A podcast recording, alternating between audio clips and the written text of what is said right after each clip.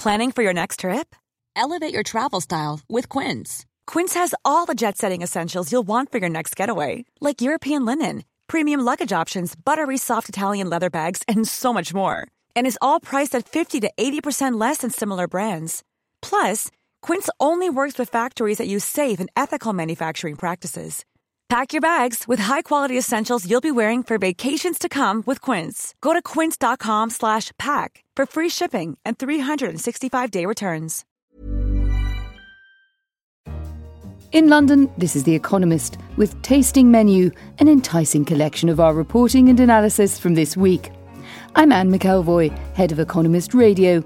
And on our menu, electric vehicles pick up speed, the late greatness of artists, and a battle over Trump brand toilets in China. But first, sex and science was our cover line this week, with advances in reproductive technologies, ways of reproducing without sexual intercourse are multiplying. Where there were once just test tube babies, soon there may be clones. Society should welcome such developments, or so our cover leader argued. It used to be so simple. Girl met boy. Gametes were transferred through plumbing optimised by millions of years of evolution. Then, 9 months later, part of that plumbing presented the finished product to the world. Things have got a bit more complicated these days. Last year, another practice was added, mitochondrial transplantation, or, as the headlines would have it, three-parent children. The world may soon face the possibility of eggs and sperm made from putative parents' body cells, probably their skin. Now there's something to consider the next time we wash our hands. Developments in reproductive technologies are not always well received, though. The idea of human cloning triggered a furore when 20 years ago this week, Dolly the sheep was revealed to the world. Much fuss about nothing, some would say, looking back. But other technological advances are making cloning humans steadily more feasible. And once this is possible, ethical questions will abound. Should bereaved parents be able to clone a lost child? Or a widow her departed husband? Should the wealthy be able to pay for their children to be intelligent and diligent if nobody else can afford to do so? We can't say that we'll have all the answers just yet, but to read more about advances in reproductive technologies and our analysis, do pick up this week's issue. Heading now to our Asia section, where the dust is settling after Turkmenistan's first contested elections. A clear victor has emerged, and there are no surprises, as an article suggested. There are no dark horses in elections in Turkmenistan, only stalking horses. In a nine-way race, the incumbent, Gurbanguly Berdimuhamedov, took 98% of the vote. That was an improvement on 2012 when he pulled in a mere 97%. It could be down to the flourishes of his campaign. Mr Berdimuhamedov, a former dentist who styles himself Arkadag, the protector, threw himself into the campaign, crooning a song of his own composition to gas workers and doling out televisions to herdsmen in the desert. Though there were some unsung aspects that might have had an impact too. He also repressed all dissent with a concerted campaign of harassment against civil society activists and journalists, according to three human rights groups. Well, we'll let you make up your own mind about that one. Over in our China section, there's another power struggle underway, and this time it's between a successful toilet manufacturer and the President of the United States of America. Best let our article deal with the details. China has a history of hilariously inappropriate export brand names, including Front Gate men's underwear, Long March luggage, and, guaranteed to raise a laugh, Great Leap Forward floor polish. A favourite in my household. But it has also stumbled on a brand that should surely open up vast business opportunities, at least among Democratic voting households in America, Trump brand toilets. As it happens, this is nothing more than coincidence. The name has nothing to do with the 45th president. Shenzhen Trump Industries was founded in 2002. The firm makes toilets for high-end spas, hotels and public institutions, and uses the world's first continuous rewinding toilet sanitary cover device. Its boss says that Trump toilets are used 100 million times a year in China. But this success story could be stopped short as Mr Trump wrestles back ownership of the name. It is one of many Chinese products unrelated to the American president that use the word Trump. In 2006, Mr Trump applied in China for ownership of it as a trademark in construction services. Alan Garten, the chief legal officer of his company, the Trump Organization, told The Washington Post that someone was improperly squatting on his firm's rights. We move on tastefully to our finance podcast, Money Talks, where we explored the possibilities of banking jobs being flushed out of Britain. Since the Brexit vote, barely a week has gone by without some rumour of a financial institution planning to take its workers out of London. Many European cities welcome the idea. Our banking editor, Patrick Lane, picked through the hearsay to assess the size of the potential exodus. If you look at what the cities themselves are talking about, well, in Frankfurt they reckon on 10,000, which to me sounds surprisingly small in a way. Paris talk about 10,000 jobs directly, maybe another 20,000 might follow in ancillary services. And of course, rival cities can't both get the same jobs. So it's really not clear yet, but banks just need to get prepared. Preparation was the word in our science and technology podcast Babbage this week. We explored how mobile phones are facilitating migration to Europe and how technology is helping authorities to manage the flow too.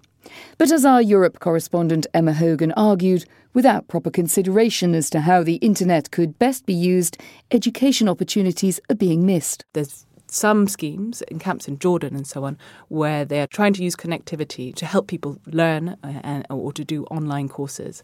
But as a whole, that doesn't seem to be happening. So you're creating people who are stuck in camps, who are losing out several years of education. So governments could do more to harness the potential of the migrant situation, we thought. But elsewhere this week, we praised one industry that's seizing on technological change. As an article in our business section reported, electric vehicles are gaining ground on their dirtier counterparts. The high-pitched whir of an electric car may not stir the soul like the bellow and growl of an internal combustion engine, or ICE. But to compensate, electric motors give even the humblest cars explosive acceleration. And it's full steam ahead, as it were, for electric cars. Electric cars are similarly set for rapid forward thrust. Improving technology and tightening regulations on emissions from ICEs is about to propel electric vehicles, or EVs, from a niche to the mainstream. After more than a century of reliance on fossil fuels, however, the route from petrol power to volts will be a tough one for car makers to navigate. Nonetheless, various producers have been revving up positive rhetoric. Ford has promised 13 new electrified cars in the next 5 years. Others are making bigger commitments. Volkswagen, the world's biggest car maker, said last year that it would begin a product blitz in 2020 and launch 30 new battery-powered models by 2025. For companies to shift gears into this new era of production may be expensive, but it's absolutely necessary. EVs are simpler mechanically and require less equipment and fewer workers to assemble them. But car makers first face a transition that will hit cash flow and profits. Getting ready for an electric race will be painful, but missing it altogether would be disastrous. We're all on the way to becoming antique models one way or the other, and our books and art section explored the undeniable artistic prowess that comes in the later years of a life. Out, out, brief candle. As life nears its end, thoughts can acquire urgent clarity. This truth is more perceptible among some artists than others. Novelists, for example, find endless ways of disguising it.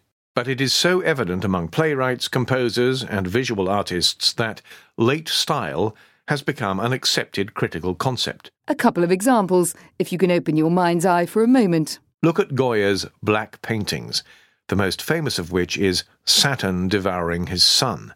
No falling off in technical mastery there, but a view of humanity which is visionary in its hellishness. Or consider the paintings which Van Gogh made during his days in the asylum at Saint-Rémy. Such as The Olive Trees, from 1889. Observation has given way to a celebratory stylization, as swirling brushstrokes reflect exuberant patterns of clouds, trees, flowers, and swelling ears of wheat. For these artists, late style meant an encounter, one terrible, the other joyful, with the hyper-real. And what is it that causes this shift in later life? A perfect blend of circumstance and psychology, we argued. And no composer exemplifies this more vividly than Beethoven. Deafness to the world of real sound gave Beethoven the freedom to create hitherto undreamed of new sound worlds, and that played into his vaulting ambition to address posterity. His late works were deeply symbolic, sometimes seeming, through sheer technical illusionism, to make time stand still, as though he wanted to extend his own life. And that's the final chord from us this week and the end of our tasting menu. Don't forget you can read all of our articles mentioned in this week's issue and find our other podcasts online. Keep sending us your feedback by email to radio@economist.com. In London, this is The Economist.